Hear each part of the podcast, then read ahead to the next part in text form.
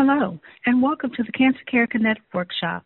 At this time, all participants are in a listen-only mode. During the workshop, you will hear from our panel of expert speakers. We will allow time for questions and comments following the presentation. Instructions will be given at that time. If anyone should require assistance during the workshop, please press star then zero on your touchtone telephone. As a reminder, this workshop is being recorded. I would now like to introduce your moderator for today's workshop, Doctor Carolyn Messner, Director of Education and Training at Cancer Care. Please go ahead. Well, thank you so much, Norma, and I, too, would like to welcome everyone to today's program. It's a partnership with the Longevity Foundation and Cancer Care, and the program today is on non-small cell lung cancer genomic testing and current treatment trends. And this is part two of living with non-small cell lung cancer. There will be a part three as well, and we're delighted to have all of you on the call today. Today's program is supported by Regeneron, Sanofi Genzyme, Boehringer Ingelheim Pharmaceuticals, Incorporated, Takeda Oncology, and an independent educational grant from Merck and Company, Incorporated, and I really want to thank them for their support of today's program. Now, we have many of you on the call today. There are over two hundred thirty-seven participants on the call today, and you primarily come from the United States, from both urban, rural, suburban, and frontier communities. And we also have on the call today a number of international participants from Canada, India, Kenya, Malaysia, New Zealand, Nigeria, Saudi Arabia, and the United Kingdom. So it's really a, a global call as well. And it's a credit to all of you that you've chosen to spend this next hour with us. Now, before we introduce our first speaker, I would like to just ask you all just a few questions, really, to get a sense of what you know about um, this topic before we start the program. It'll help us as we plan future programs.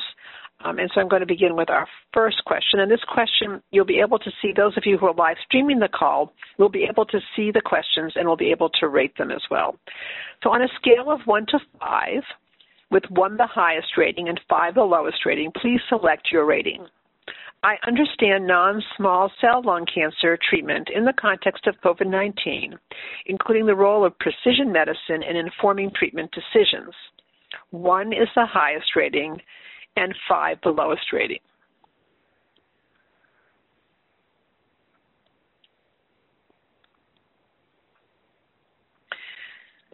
And the next question is, I understand the difference between genomic and genetic testing for non-small cell lung cancer. One is the highest rating and five the lowest rating.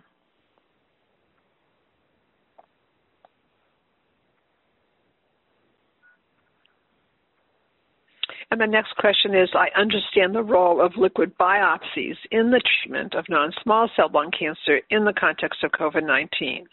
One is the highest rating and five the lowest rating.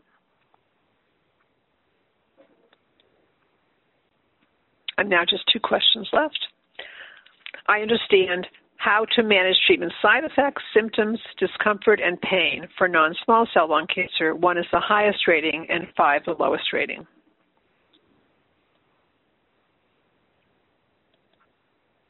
And the last question is, I understand the role of clinical trials for non-small cell lung cancer. One is the highest rating and five the lowest rating. So I want to thank you all for participating in these questions. It really helps us as we plan future programs on this topic um, to um, better tailor the programs to what your needs are. So thank you so much for, um, for helping with this. And now it's my pleasure to introduce our first speaker. And our first speaker is Doctor Michael Offen. Doctor Offen is, is with the Thoracic Oncology Service as a medical oncologist at Memorial Sloan Kettering Cancer Center. And Doctor Offen will be addressing non-small cell lung cancer overview in the context of COVID nineteen, the role of precision medicine in non-small cell lung cancer, and definition of genomics and genomic testing. It's my great pleasure now to turn this program over to my esteemed colleague, Doctor Offen. Uh, thank you so much for that kind introduction. Um, again, uh, my name is Michael Offen. I'm a lung cancer oncologist at Sloan Kettering in New York. Um, and it's my pleasure today to try to go over this, um, these topics just proposed. Uh, it's kind of a robust um, topic to cover, so I'll do my best to cover it in the next few minutes. So in general, um, in the discussion of lung cancer. Uh, being diagnosed with a lung cancer is a life-altering diagnosis regardless of stage, and it has implications both on you and your family. And it's imperative and empowering to understand the basics of your diagnosis, the workup of your diagnosis, and the implications on potential treatment options. Um, your oncology team will help go through these diagnostic steps um, and kind of understanding disease stage and uh, things of that nature.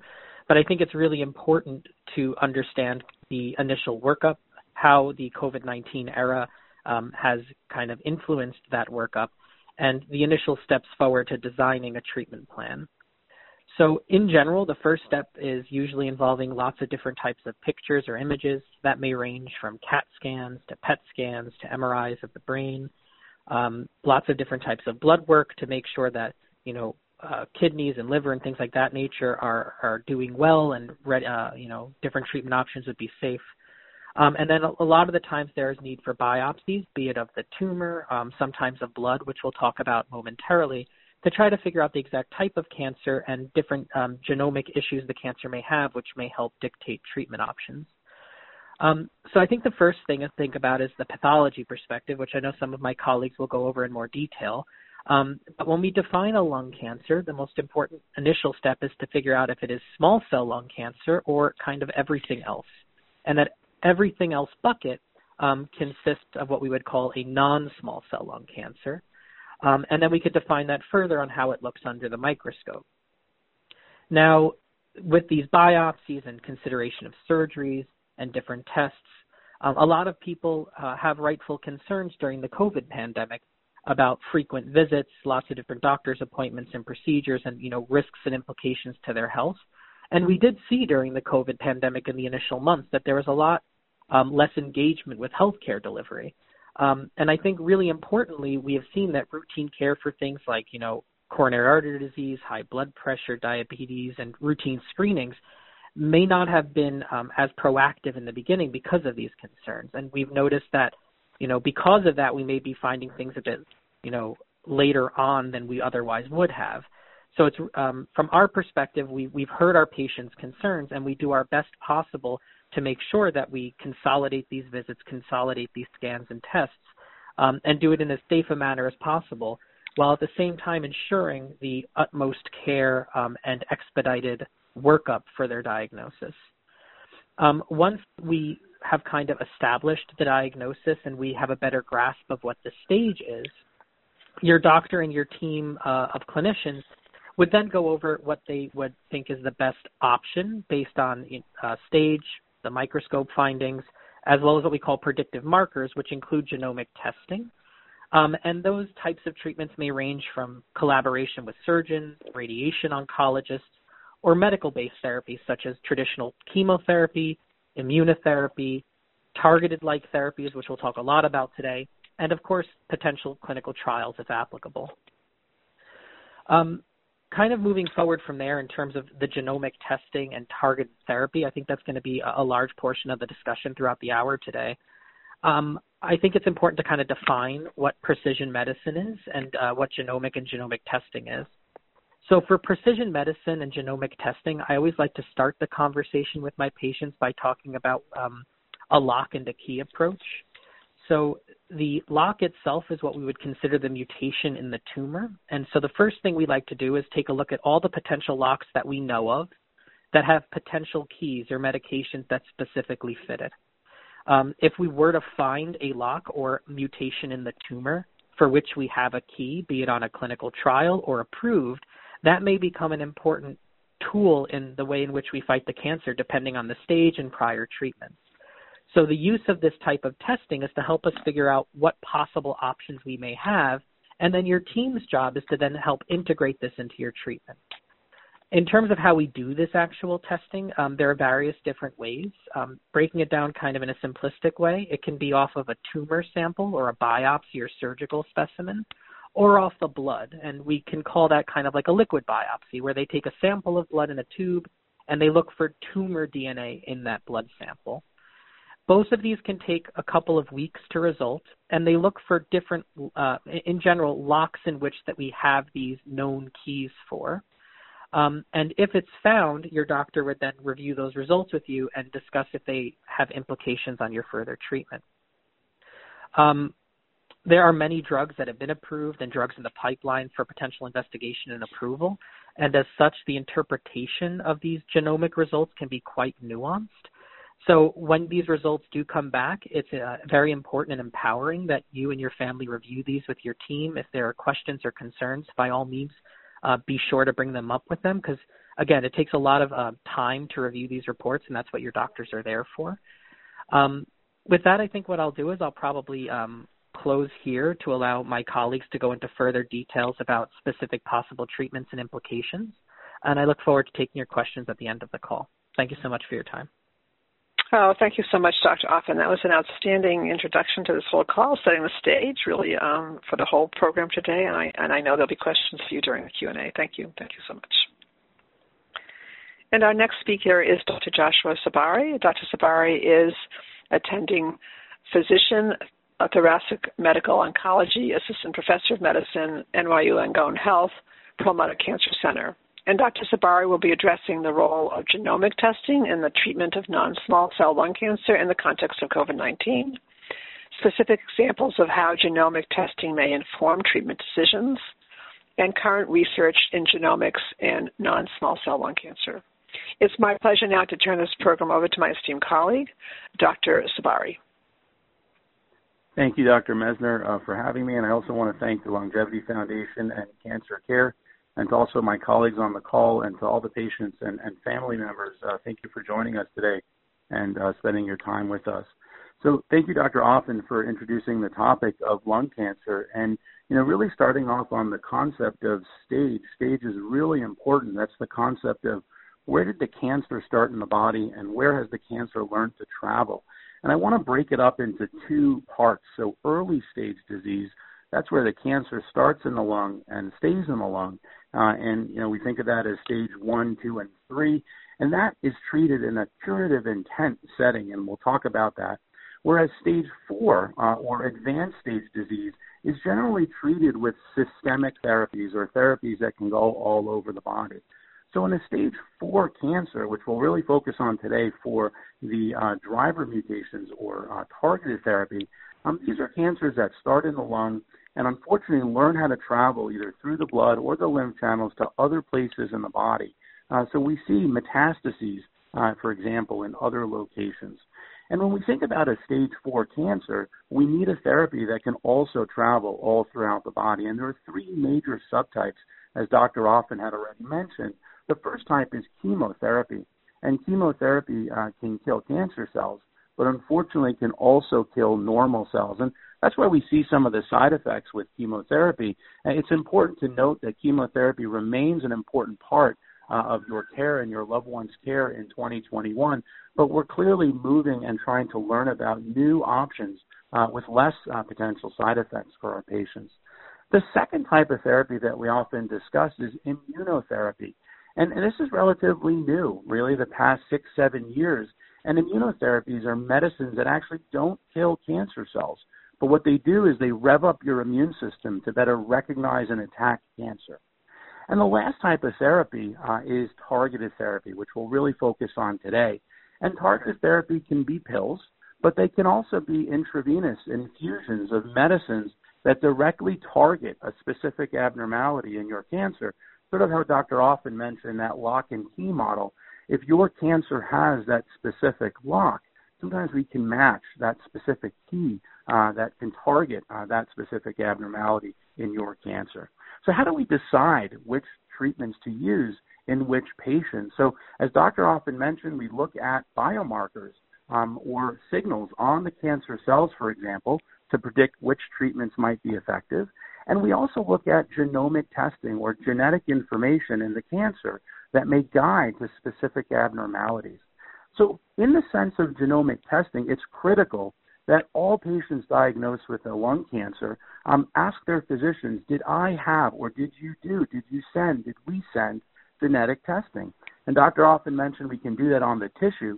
We can also do that in the plasma from the blood.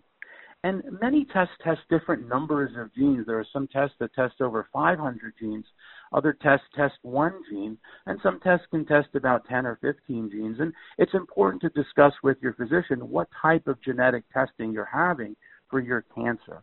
And for lung cancer, the importance is that there are eight different genetic mutations or abnormalities that we have actionable therapies or therapies that are F D A approved that can be used to help improve outcomes, survival, but most important, quality of life.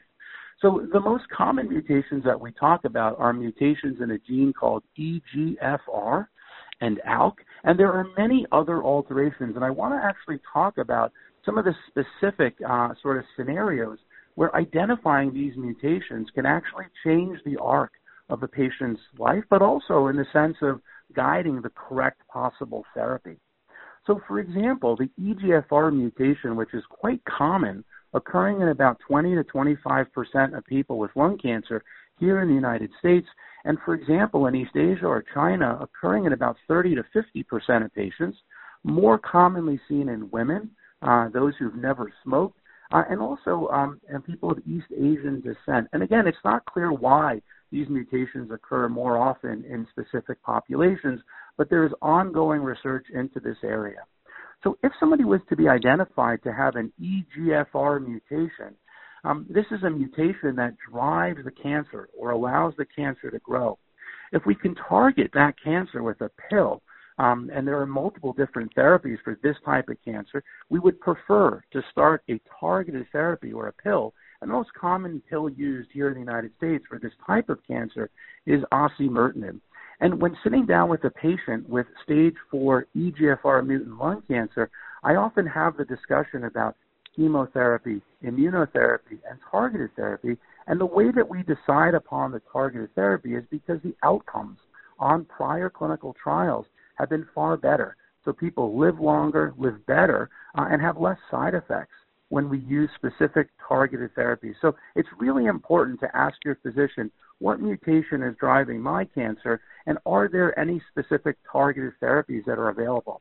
In the era of COVID nineteen, uh, it's even more important to do genomic testing because it, it's critical to understand the best possible treatment for a patient, as well as limiting uh, their contact with the healthcare system. So if with somebody with an E G F R mutation who has started on an oral therapy, I may need to see them once every three months once things are stable and I know that they're responding well to therapy. And also the E G F R type or directed therapies uh, do not potentially suppress the immune system as much as chemotherapy would. Uh, and again, in the context of COVID nineteen and in the context of trying to limit contact with the healthcare system, again, even more important to understand what the best possible therapies are uh, for patients with lung cancer. I want to end just on a last note, uh, K RAS or K RAS G twelve C, which is a different alteration um, commonly identified in people who have smoked in the past. Um, very common, thirty percent of patients with lung cancer, the K RAS G twelve C, about fourteen percent of patients with lung cancer. We now have an F D A-approved therapy, Sotorasib, which was recently approved about three or four months ago now, in patients who have growth of their cancer after chemotherapy and immunotherapy. So lots of ongoing areas of excitement, ongoing areas of research in this setting to try to identify and define what medicines or what therapies will work best for specific patients. So again, please ask your physician, your team, what is my genetic alteration? Are there any potential match targeted therapies for me? Uh, thank you for your attention. Oh, thank you very much, Doctor Sabari. That was a very, very um, wonderful talk, which is quite outstanding and actually um, gave people a lot of um, hints about um, how treatment, different treatment choices are made and all the new things that are happening. And kind of very inspiring for people to hear that and to be sure to uh, communicate with your physicians about that so you're getting the most latest treatment available. So thank you. And I know there'll be questions for you during the Q and A as well. And our next speaker is Doctor Victoria Lai, and Doctor Lai is Assistant Attending Physician, Thoracic Oncology Service, Memorial Sloan Kettering Cancer Center. And Doctor Lai will be addressing key questions to ask your healthcare team about genomic testing and its benefits to your treatment choices, guidelines to prepare for telehealth, telemedicine appointments, including technology, prepared list of questions, and follow-up care, as well as open notes discussion with your healthcare team. It's really my great pleasure now to turn this program over to my esteemed colleague, Doctor Lai. Uh, thank you, Doctor Messner, for the kind introduction, and um, thank you to all of our listeners uh, for taking the time to join us today. Um, the first part that I'll cover are um, key questions to ask your healthcare team about genomic testing and benefits for your treatment choices. Um, and I want to thank Doctors uh, Offen and Sabari for giving such a wonderful overview of um, genomic testing um, in the context of lung cancer. So in twenty twenty-one, currently, the standard of care for non-small cell lung cancer Um, is genomic testing, particularly in the uh, stage four setting at initial diagnosis. And, um, you know, uh, it's not yet standard for small cell lung cancer or some of the less common subtypes of um, lung cancer, such as large cell neuroendocrine or carcinoid tumors. Um, but what I would recommend is um, absolutely talk to your healthcare team about genomic testing. And particularly in non-small cell lung cancer, um, we are starting to move uh, many of these targeted therapies to an earlier stage setting, um, part, uh, particularly in the context of clinical trials. Um, so, for example, in twenty twenty, um, uh, the uh, same medication that Doctor Sabari was referring to earlier, osimertinib, uh, which targets E G F R mutations, Um, was found to be beneficial for patients who had earlier stage lung cancer, stage one to three, who had undergone surgery um, and subsequent chemotherapy. And so now this has become our new standard of care, is to add the E G F R targeting treatment for patients um, who have earlier stage cancer. And I know at our center and many others, um, there are more and more clinical trials um, Uh, trying to test many of these targeted therapies at an earlier point of time for patients um, to try to improve cure rates uh, for uh, early stage and locally advanced lung cancer, so uh, specifically stages one to three. So while we traditionally um, primarily did genetic testing for patients with stage four disease, I think it's really important, regardless of what stage of lung cancer you have, to talk to your uh, um, physicians about the importance of genetic testing and whether or not it would benefit you. And this is also particularly relevant if you have a rare subtype of lung cancer that's less common, um, such as large cell neuroendocrine um, carcinoma or carcinoid tumors, because you might, um, there might be the chance that there can be a driver mutation that's found for which there could potentially be a, either an approved therapy or a therapy that's available through a clinical trial. Um, I think it's also important to ask about the method of testing, whether it's going to be tissue-based or blood-based, and what the timeline of getting the results back would mean, and is that especially what type of platform or testing and, and how the results will look. And um, are you, uh, and particularly, are the results going to be uh, impactful for the current treatment, or is it more planning for the future? Um, and finally, um, you know, unfortunately, cancer care is one of the uh, uh, uh, highest costing fields in, uh, in, in uh, uh, and presents a burden for our patients and their families. So I would recommend that you ask um, uh, and make sure that every uh, all of the testing is covered through your insurance plan, so that there aren't any unexpected costs um, and burdens to you and your family. Um, And um, again, I think the bottom line is to uh, encourage asking about genetic testing early on um, at initial diagnosis, regardless of the stage of cancer. This is really the main shift um, that, that we've seen over the last few years, um, where we're not, we're no longer just reserving genetic testing for patients with really advanced and metastatic disease. Um, and with that, I wanted to shift a little bit to talk about um, another uh, trend that we're seeing in healthcare, which is Uh, uh, the use of telehealth and telemedicine appointments, um, a lot of technology being um, deployed um, initially when COVID first uh, broke out, but I think uh, these technologies are here to stay, and they ha- they definitely uh, serve a place and, and is a wonderful tool for, for our um, patients and their families to connect with their healthcare team.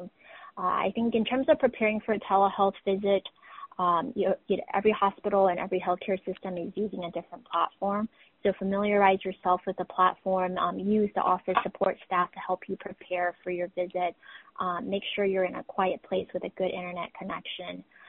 And um, I think one of the benefits of telehealth um, is that Uh, while you might only uh, be able to bring one or two visitors to an appointment with you, and, and, and um, your visitors would have to be geographically in the same location as you, the, the nice thing about telehealth is you can really have um, uh, family members who are located in different areas of the country, even the world, join you during a virtual visit. Um, And I, uh, that's something that we really uh, recommend our patients to take advantage of, um, particularly if you're going for an initial visit. Um, if you have uh, a, a friend, a significant other, children, um, parents who, who um, would be uh, a, a part of your care team and who will be participating in your care, we absolutely recommend that they, they call in for the visit. Um, it's always helpful to prepare a list of questions in advance. And um, as the visit progresses, um, don't be shy. If you if there is something that the healthcare team is discussing or your physician is discussing that's not clear, um, ask plenty of questions. Ask the team to repeat anything that you're not clear about. Um, they're trying to relay information to you in a way that's uh, beneficial for you, and you want to make sure that you understand exactly what's being discussed. Um, and then finally, when closing the visit, because you're not there in person, just um, make sure you have that discussion, if it's not prompted by your um, uh, physician, that it's clear what the next steps are, what the follow-up plan is going to be, and um, make sure you stay in close contact with the team to, uh, uh, to make sure that your care continues to move forward. Um, and finally, I want to close the discussion um, with a uh, brief discussion on open notes. Uh, and open notes is uh, initially started as a research initiative, and, and, and is now really a national, international movement that's focused on making healthcare more open and transparent by encouraging healthcare systems, that includes doctors, nurses, therapists, and other healthcare professionals, to share clinical visit notes with patients. Um, and this is usually done through um, a patient care portal um, electronically um, and done in real time. And studies have shown that by facilitating uh, patients' legal right to access their own re uh, medical record in, in real time without any additional cost or time burden, um, patients have reported better understanding of their diagnosed conditions. They feel more in control of their healthcare decisions, um, and they just feel, and it helps to foster and build trust between the physician, the healthcare team, and the patients and their families. Um, and I know this is something, at our center at least, it's been relatively new, that, something that we rolled out this summer um, by sharing clinical um, visit notes with patients in real time. And I know initially there was uh, some anxiety involved from, from both patients and, and providers. Um, you know, would, would the notes provide more confusion, uh, raise more questions, or would they actually be helpful in reinforcing the topics that were discussed during that visit and uh, serve as a uh, note for you to essentially go back to if you couldn't remember exactly what was discussed or what the recommendations were or what some of the medication adjustments were. Um, I do think that um, overall, um, based on what we've uh, seen and experienced and based on what research studies have shown, this is uh, a helpful tool for patients. Um, and if it's something that is going to be more anxiety provoking for you, It's it's not something that you have to look at. Um, but I, I do think overall it's beneficial for, for patients to have this resource available um, available to them in real time at their fingertips um, in case there's any question about their care or what the current plan is.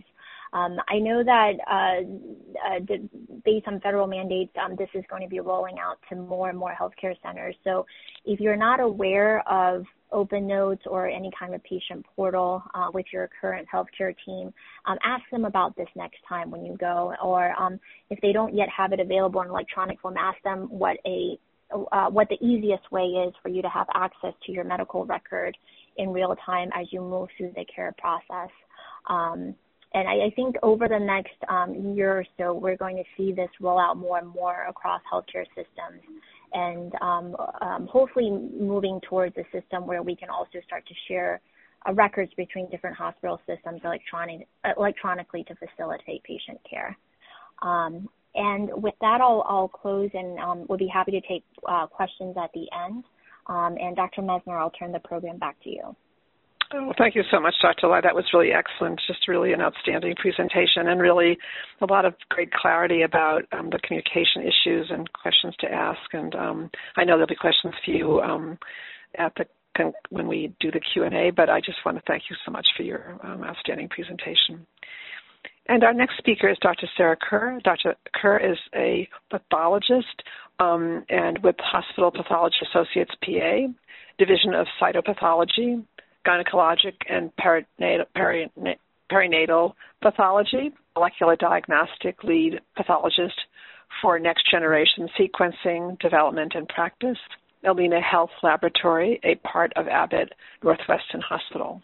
And Doctor Kerr will be addressing the role of the pathologist, including liquid biopsies, the difference between genomics and genetics, and reviewing your pathology report with your pathologist and healthcare team. It's really my great pleasure now to turn this program over to my esteemed colleague, Doctor Kerr. Thank you, Doctor Messner, and uh, hello, everyone. Thanks for the opportunity to speak to you all today. It is my great pleasure to introduce to you all the role of pathology in care of patients with lung cancer. Uh, I'll also touch base on liquid biopsies and the terms genetics and genomics in the molecular laboratory. So first, I want to define pathology and what a pathologist does. Uh, I'm a pathologist who specializes in cytopathology, or the diagnosis of cancer in very small specimens, uh, and molecular pathology, which is genetic and genomic testing. Um, right now, I would have to say that, you know, more than half of my practice is caring for lung cancer patients through their laboratory results. And I think of pathology as all of the behind-the-scenes work that occurs in a clinical laboratory in the practice of medicine. So every time you get blood drawn or a biopsy or a surgery, uh, a laboratory handles those specimens and, and performs tests. The pathologist is the doctor that leads the medical laboratory and is responsible for all of those test results. Um, so now I'll talk in more detail about how those biopsy and surgery specimens get from you, the patient, to a pathologist for the various tests that are needed for diagnosis and choosing the best therapy. Uh, so lung cancer patients will often first find out that they have a tumor growing on a scan, performed for something else or as part of screening, uh, or due to symptoms that the patient is having. And then once that tumor is discovered, some sort of minimally invasive biopsy is usually taken if it's safe to do without doing a big surgery. And, you know, a variety of clever methods have been devised to get these very tiny biopsies. So, for example, they can go through a skin with, the, with a needle with uh, the guidance of a radiologist, or they can insert a scope through the throat. Uh, lung cancer usually, uh, lung doctor usually does that procedure. And, and the tumor can be cancer, Uh, or it can be something else like an infection. So it's very important to have a diagnosis done by a pathologist. Only a pathologist can tell for sure the diagnosis by looking at the tissue under a microscope. Um, sometimes you'll have a pathologist. You might meet them as they go to the room during your biopsy to look at the cells under a microscope to make sure the biopsy is sufficient for diagnosis and other tests. Uh, and then after that biopsy, or sometimes after a lung cancer surgery, the tissue goes to the lab for further processing so that the pathologist can look at it under a microscope and do any further tests needed for the diagnosis. So if we see cancer in the biopsy, we have to determine what kind of cancer it is. Uh, determining the primary site of the cancer, or where the cancer started, is the most important first step in determining the best therapy. So a pathologist will determine if the tumor is lung cancer, or if it's actually colon cancer that has metastasized to the lung, or breast cancer, or some other type of cancer. And then if it's determined that the tumor is indeed lung cancer, the pathologist has to try to determine what type of lung cancer it is. So lung cancer, as has been previously mentioned, is divided into uh, basically small cell carcinoma and non-small cell carcinoma. And then non-small cell carcinoma is divided into a variety of subtypes, including adenocarcinoma or squamous cell carcinoma, or a variety of other rarer subtypes. These specific types of cancer have different approaches, approaches to therapy. And the process of making this diagnosis usually takes a few days, um, but can take longer depending on the type of tumor, um, if it's an unusual or a rare type of lung cancer where multiple pathologists need to look at it or extra tests are needed to help make the correct diagnosis. The diagnosis is then issued in a document called a pathology report, which will be available to you in your medical record to go over with your cancer team. And I really encourage you to have a copy of this report going forward, especially if you move between healthcare systems. Um, and this will ensure that your pathologist, you know, if you go to a new healthcare system or a different cancer team in the future, is aware of the details of your history. And these are very specific details we're looking for in that pathology report uh, when looking at any subsequent pathology specimens that you have. Um, so next I'll talk about molecular testing, including genetics, uh, genomics, and liquid biopsies.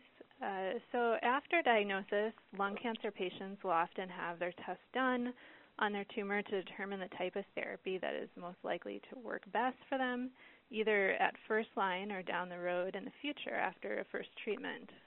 So words are used like genetics, genomics, molecular testing, next-generation sequencing, and these are often used interchangeably. And, you know, I wouldn't worry too much about the differences, but, you know, broadly speaking, genetics is the study of genes or the D N A sequence that is responsible for passing down certain inherited traits like eye color or predisposition to disease. And D N A carries the instructions for every cell in your body that the cell uses um, f- to function. And it's kind of like, I like to think of it as the architecture plans to build a house. It's sort of like that. So cancer cells have changes in these D N A instructions or plans that help them survive and grow faster than normal cells.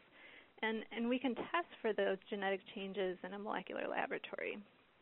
And so then when we talk about genomics rather than genetics, even though we sometimes use those terms interchangeably, Um, genomics is how the genes and the D N A sequence function together and how those D N A instructions interact with environmental factors like drug therapies uh, to determine outcomes like cancer treatment response. So, um, you know, I would say genomics is really, it's a growing field, and there's still a lot that we have to learn about the instructions that are provided by the D N A um, and how those play a role in health and disease.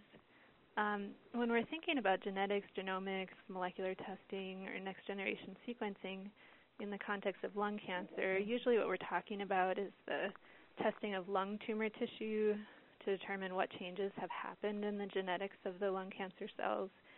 And we make a genomic uh, prediction on how the tumor will respond to certain types of therapy. So the most important tests in lung cancer, and some of these we've discussed already, at diagnosis are generally testing of genes like E G F R, ALK, R O S one, K R A S, MET, RET, B R A F, and H E R two, among many others. Um, and, and since there are so many genes that are important, your doctor will often order all of these tests at once as part of a single next-generation sequencing, or for short, N G S panel. Uh, a test that is not part of N G S, though, is P D L one. P D L one Um, is a test that we do by uh, staining tissue and looking at it under a microscope to determine if the tumor itself or the immune cells that are around it are expressing a protein called P D L one. And the immune system actually fights cancer in a way um, that's very similar to the way that it, the immune system fights off an infection. So this protein called P D L one actually helps tumors to hide from the immune system, so that the body can't fight off the cancer by itself like it would an infection.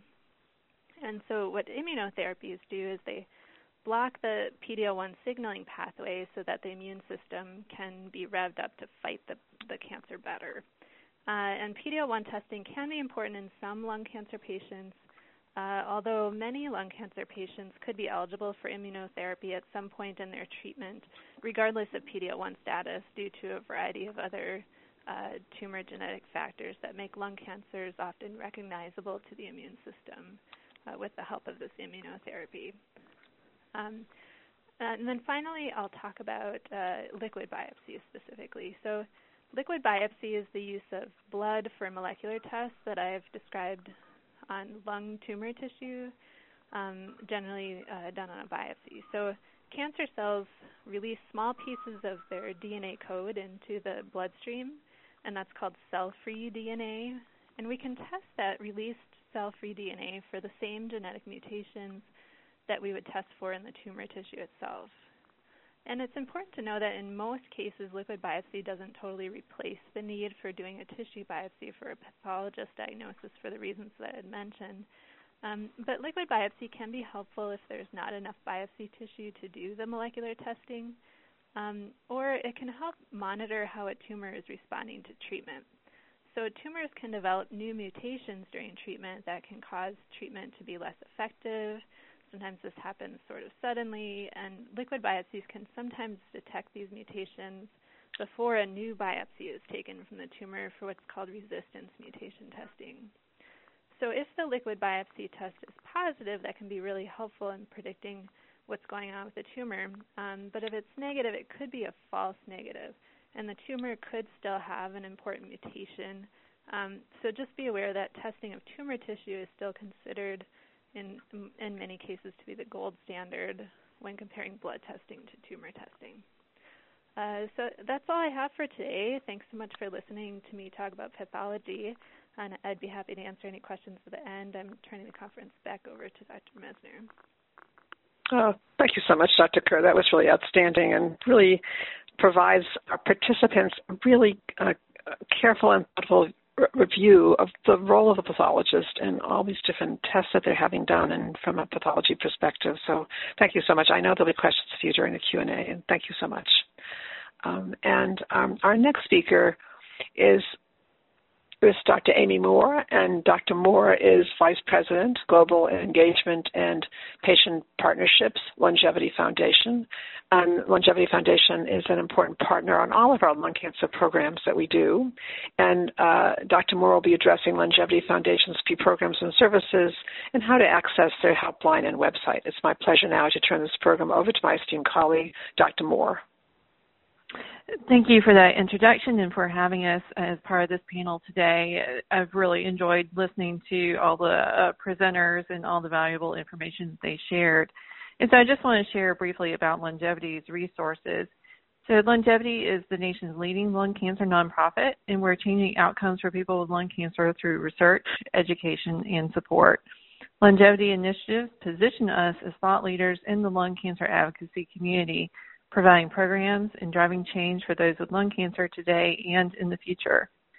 People impacted by lung cancer can get help navigating their cancer from our website, our lung cancer helpline, and from survivor and caregiver mentors who've been where they are. Our peer-to-peer lifeline support program connects lung cancer patients, survivors, and caregivers to mentors to get and give advice, encouragement, and hope. We also have virtual patient Zoom meetups four times a week, multiple private patient and caregiver groups online, and provide multiple ways for people to get involved in the fight against lung cancer. We also have online groups for different oncogene types, as well as for those diagnosed with small cell lung cancer. We also host multiple in-person events across the country to educate and support patients at the community level. And just recently, we launched our newest offering, which we're calling the Lung Cancer Patient Gateways, which kicked off with the K- KRAS Gateway. And these are effectively one-stop shops where patients and caregivers can find information about their lung cancer subtype, find a specialist, get information and learn about clinical trials, connect with community and other uh, patient groups, read the latest news, and find events. We've been talking, obviously, today about the importance of genomic testing or comprehensive biomarker testing. And so we also have, um, since we're in the midst of Lung Cancer Awareness Month, we kicked off a campaign called November, K N O W Vember, where we're encouraging patients to know your biomarker. We want to make sure that no one is missed and that all patients have access to the right treatment at the right time. So it's important to remember that anyone with lungs can get lung cancer, and we want patients and their families to know that they don't have to go through this alone. So I encourage you to visit our website, w w w dot longevity dot org, or call our helpline at eight four four, three six zero, five eight six four to get connected. Again, thank you, Doctor Messner, and thank you to my esteemed colleagues, and it's a pleasure to be with you today. Oh, thank you so much, Doctor Moore. It's wonderful to have you on the call today, and also for people to have access to all the resources and services of the Longevity Foundation. So please do take advantage of that for all of you who, some of you already are, but for those of you who are not, please do take advantage of them. Thank you. Um, and um, I'm just going to say a few words about Cancer Care services as an ad additional services for all of you to access. Cancer Care is a national organization. Um, it's um, available. Um, And all, we are available as a resource in, for all of you in every state throughout the United States. Um, Cancer Care is uh, about seventy-eight years old as an organization, and we provide a host of services for everyone on the call today. And um, we also work very closely with the Longevity Foundation as well. Um, so what do we offer? Um, our, we have a HOPE line, uh, one eight hundred, eight one three, four six seven three. And if you call that number, you'll have an opportunity to speak with one of our oncology social workers. We have over forty oncology social workers who are here to offer support um, to all of you who call our HOPE line. And people call for many different reasons.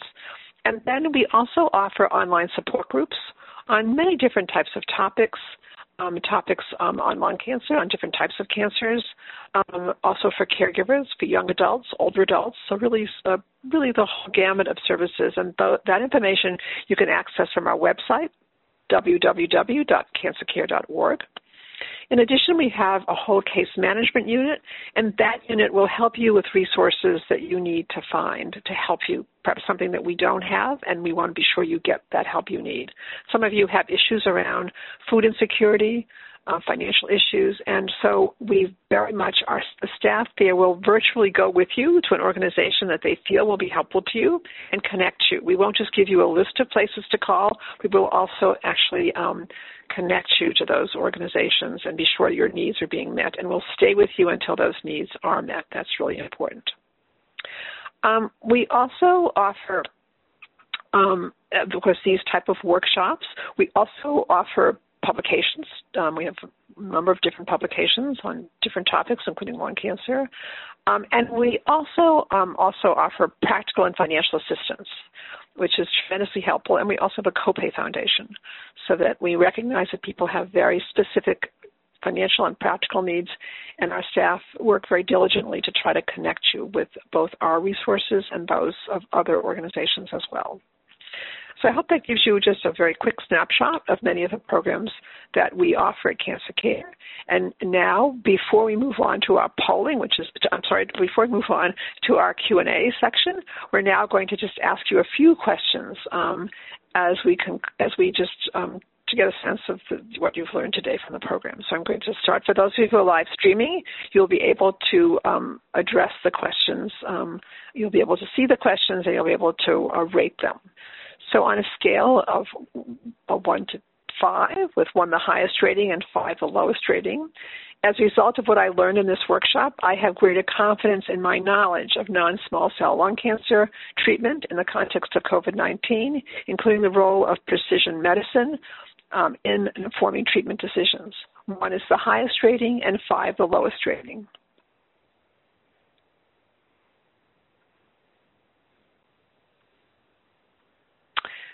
And the next question is, as a result of what I learned in this workshop, I have greater confidence in my knowledge of the difference between genomic and genetic testing for non-small cell lung cancer. Again, one is the highest rating and five the lowest rating.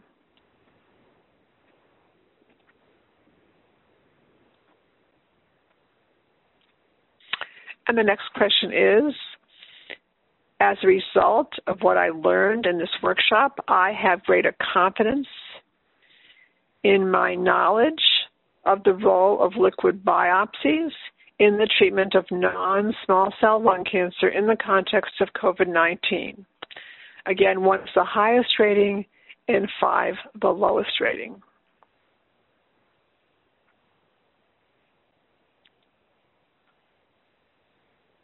And now just two more questions.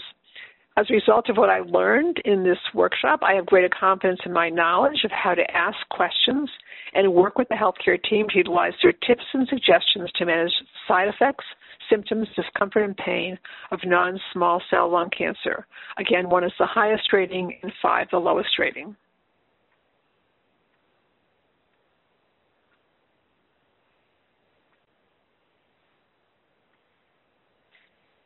And then this will be the last question. Um, as a result of what I learned in this workshop, I have greater confidence in my knowledge of participating in clinical trials for non-small cell lung cancer. One is the highest rating and five the lowest rating.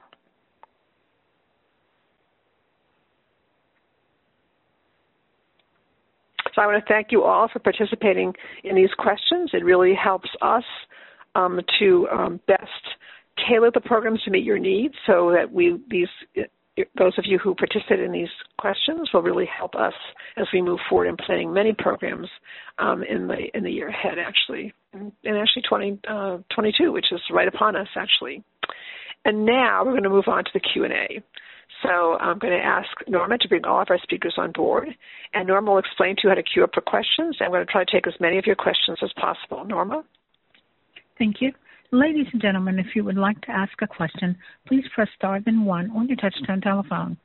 If your question has been answered or you wish to remove yourself from the queue, you may press the pound key. Those of you on the web may submit questions by clicking Ask a Question. And again, to ask a question, please press star then one. We have a question from one of our online participants, and this will be for Doctor Kerr. What is the difference between genomic and genetic testing? Yeah, so a lot of times um, people use those terms interchangeably, and so it's not as straightforward as one might think. Um, genetics, I like to define as, as being changes that occur in the D N A or in instructions that cells use to function, and changes in those plans can, you know, help them, like it happened in cancer, can help them to grow faster than the normal cells around them. Um, genetics is also used to define things that can be inherited. So, for example, a hereditary predisposition to cancer, which is rare in, in lung cancer but is known to occur. And then um, genomics sort of diff a little bit differently um, describes how those D N A plans, sort of those genes in the D N A plans, interact with one another and interact with the environment. Um, so, um, for example, the genetic code of a cancer might have a change in it that when uh, that change interacts with a, a drug treatment um, results in uh, a response to treatment. So we might think of that as genomics, and there might be actually multiple genes that interact with each other Um, that predict whether a certain treatment will respond, uh, a certain um, treatment will be successful in, in treating a particular tumor that has a, a certain D N A sequence. And so the the differences between those terms is, is pretty nuanced, but I sort of think of it, the genetics as being the underlying code and the genomics being how that code uh, interacts with the environment and, and drug treatments and so forth. Excellent. Thank you. And um, another question um, uh, for Doctor Sabari.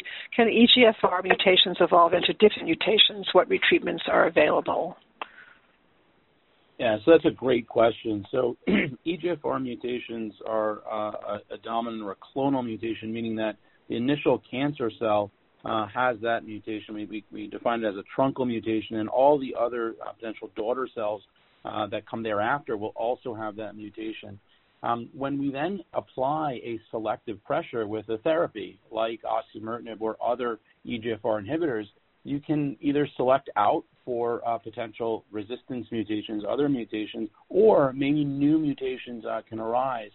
Um, so the, the cancer cells will always have that, you know, first E G F R mutation, but then you may see other mutations that occur down the road, you know, like C seven nine seven S, for example, or, you know, non-E G F R mutations like MET amplification, which may be responsive uh, to other therapies. There is a rare entity, and really we have Doctor Lai on the call, one of the world experts here, in small cell or small cell transformation, where E G F R mutant lung cancer actually, you know, sort of changes or has a histological transformation uh, to have two new alterations or selection for alterations for R B one and P fifty-three. And, and it's, again, important. We talked a lot about plasma or, or liquid biopsy versus tissue biopsy. If there is concern for histologic transformation, particularly in a patient with an E G F R mutation, really important to biopsy uh, the growing area of disease and not to only rely on a plasma uh, liquid biopsy. So again, really important to understand your genetics not only up front, but actually throughout your treatment course, because you know, resistance can, can actually be targeted uh, if we identify what resistance mutation is driving the cancer. Excellent. And Doctor Lai, do you want to comment further? Or time?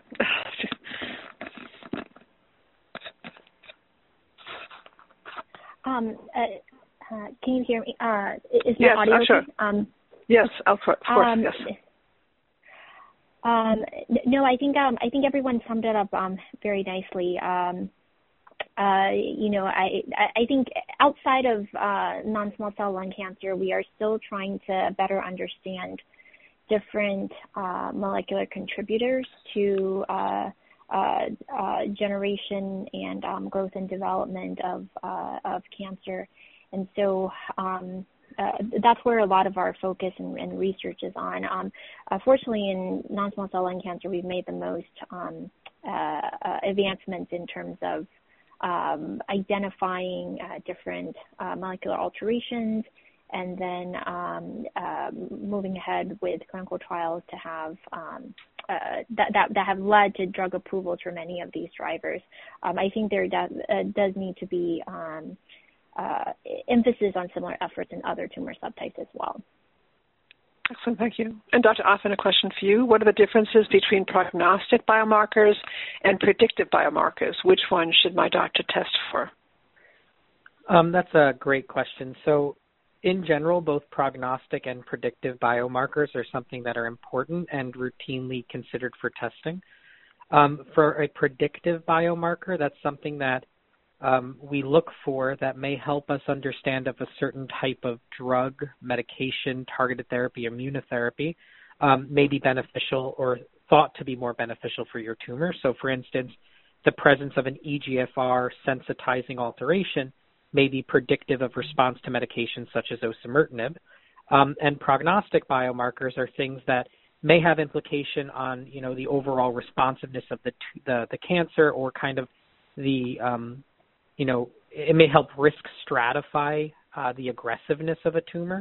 So I think in general, both of them have a very important place in understanding the tumor um, and are routine things to be considered for testing. And uh, definitely both are worth discussing with your oncologist.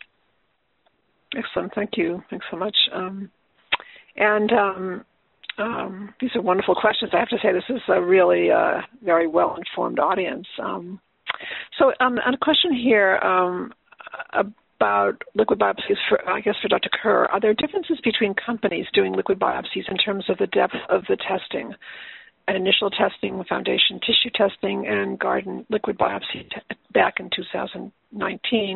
But I'm looking at having another liquid biopsy due to um, additional metastases. Are there particular companies I should research or suggest, or would it be best to stay with garden? Thank you. Can you address that in a general way? Yeah, so that's a really good question, and you know, I'll, I'll address it generally. Um, so liquid biopsies are offered by a number of companies that are out there. It sounds like you're aware of that. Um, some of those are F D A approved, and some of those are considered to be what we call laboratory-developed tests or tests that are, you know, considered to be just as good and are as highly regulated but are not don't have that F D A stamp of approval. And um, you've mentioned some of the companies that offer those tests. Now, If you're, you know, if you're looking for just generally mutations that are in the blood that are released by cancer cells, I would say generally these um, companies, if they're reputable, and you should talk with your doctors about what they think are the reputable companies for liquid biopsies, a number of these um, uh, tests are roughly equivalent for detecting these mutations. And, you know, over time, you know, it might not matter which company you go with for your liquid biopsy. Now, if you're looking at um, circulating tumor D N A levels over time, so there's this um, newer concept of looking for um, minimal residual disease, then it's probably better if the company offers that testing over time to stick with the same company. So they know the mutation that's in your tumor, and they're looking for that mutation, hopefully at a lower level as you're responding to treatment. And then in those cases, it's probably better to stick with the same company. So it's It's a really complicated um, question and answer, and I encourage you to talk with your oncologist about whether, you know, it makes sense to go with a different company if it's more cost-effective for you, or whether you should stick with the same company over time. Well, thank you. Okay, thank you very much. And um, a question for Doctor Um, Offen. Will the genomic testing help decide which treatment is best for me?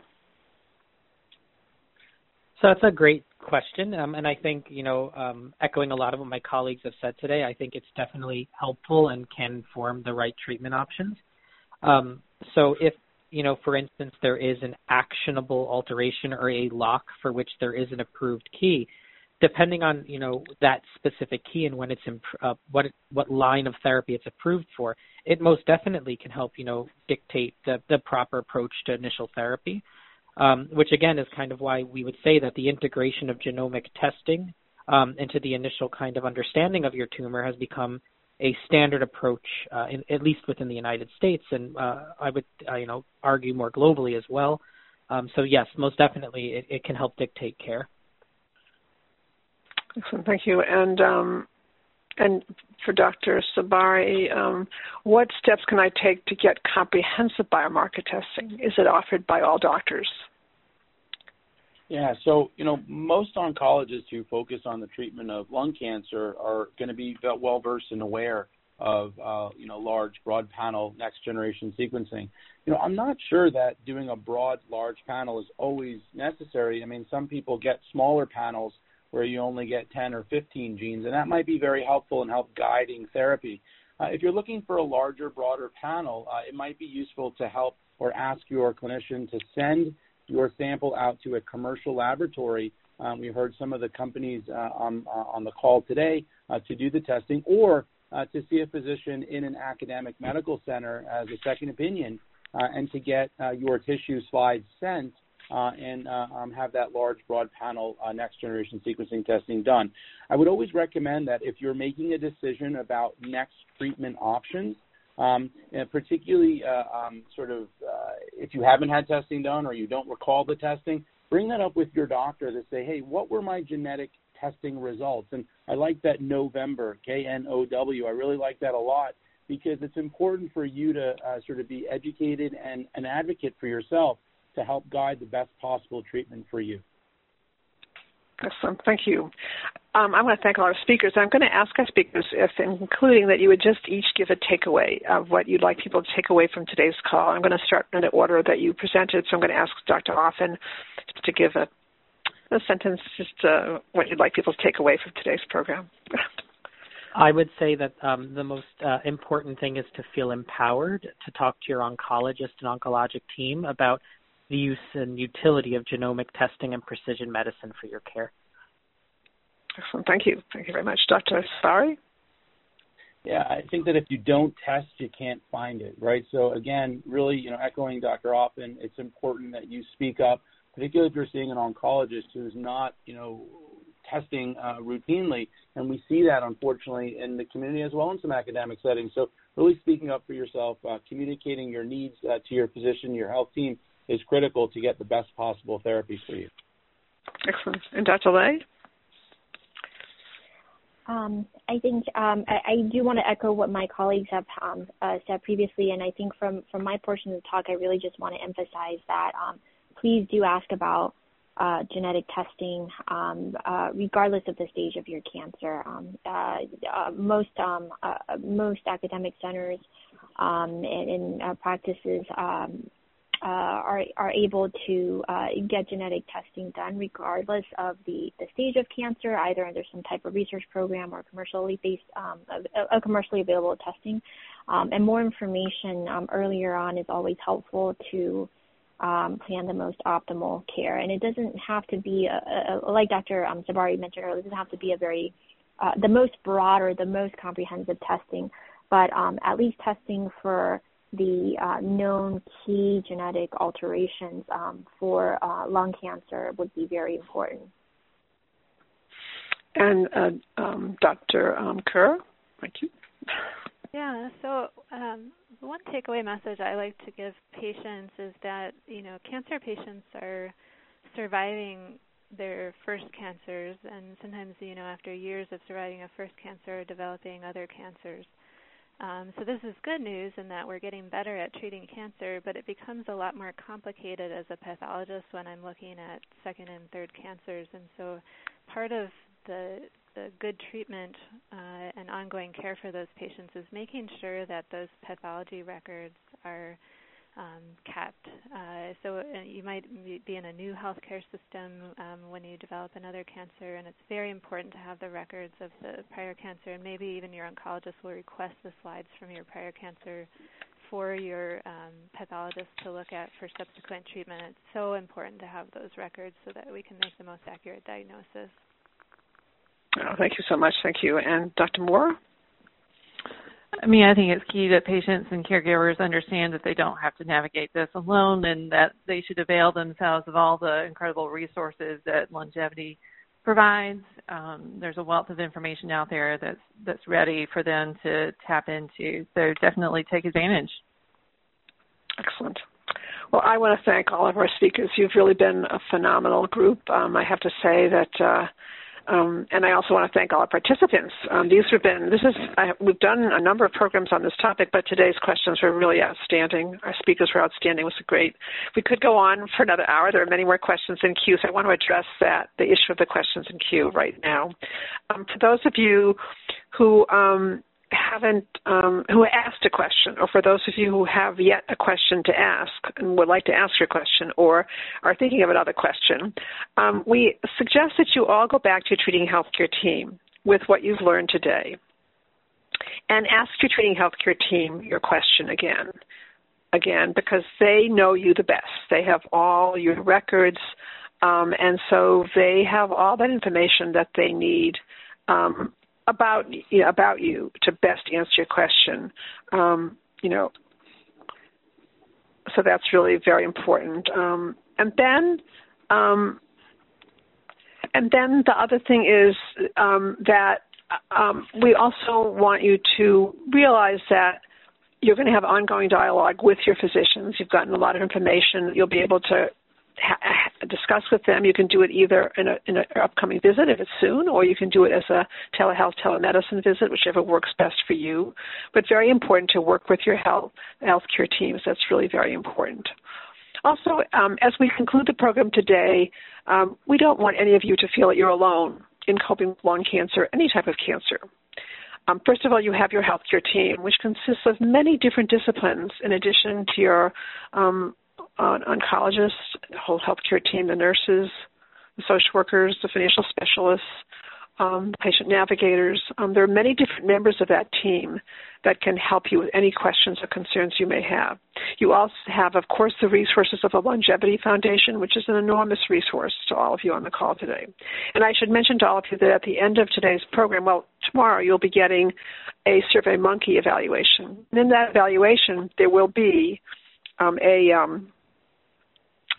Uh, questions that will ask you about what you thought about today's program, but there also will be um, all the resources we mentioned today and then some, so that you'll be having some additional resources to follow up with in terms of getting additional help. Um, you also can contact us oncology social work staff at Cancer Care. Um, and again, you'll be getting um, both the links to Longevity Foundation and to Cancer Care, so you'll have that information at your fingertips. That's really important. And of course, um, So I, I, it is tempting during this COVID uh, period for people to feel even more alone than they ordinarily might feel in coping with uh, lung cancer, any type of cancer. We want you to now know that there is a whole community of support out there, um, and that consists of both your healthcare team, um, the resources you can access from all the different organizations on today's program, Longevity Foundation, Cancer Care, all the online support groups that are there. Um, we do ask you to go to credible resources, so we'll be giving you credible resources to utilize. Um, we also offer, in addition to these programs, we also offer um, um, some different type of educational and support groups that people find very helpful, um, as well as uh, care circle groups that are very helpful to people as well. So you'll be able to access that information, and we'll send you information about those as well. So again, I want to thank you all for your participation, participation today, and I want to wish you all a very fine day. Thank you all. Ladies and gentlemen, thank you for your participation.